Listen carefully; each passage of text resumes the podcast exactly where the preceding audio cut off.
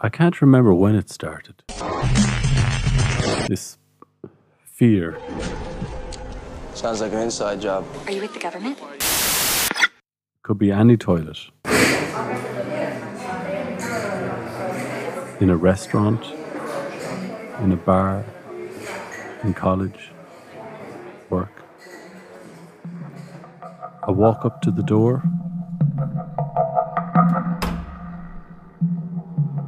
I open it. And there's a body. Lengthways on the floor. That's not what the evidence is telling us. I check the cubicles one by one. I I don't feel comfortable until I can look inside and know that no one's in there. Huh? Dead, I mean. Only then I can relax.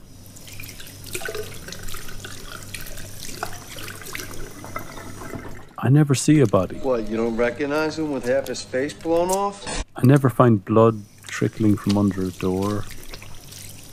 Just white. Just, just seats. The basin. Soap. Mirror. My face. But it doesn't stop. It doesn't just go away. The next time, I have to go through it all again.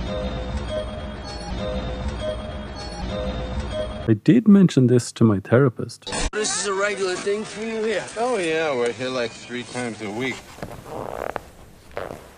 It was awkward, not going to lie.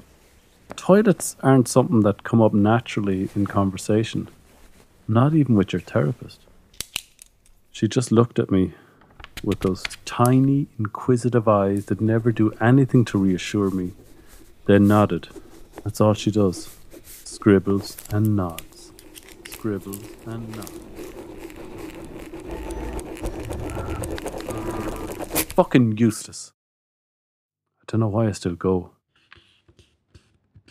And now I can't even excuse myself to go to the toilet when I'm there, because I know what she's going to be thinking. Honestly, just between you and I, I think I'm gone out of my mind.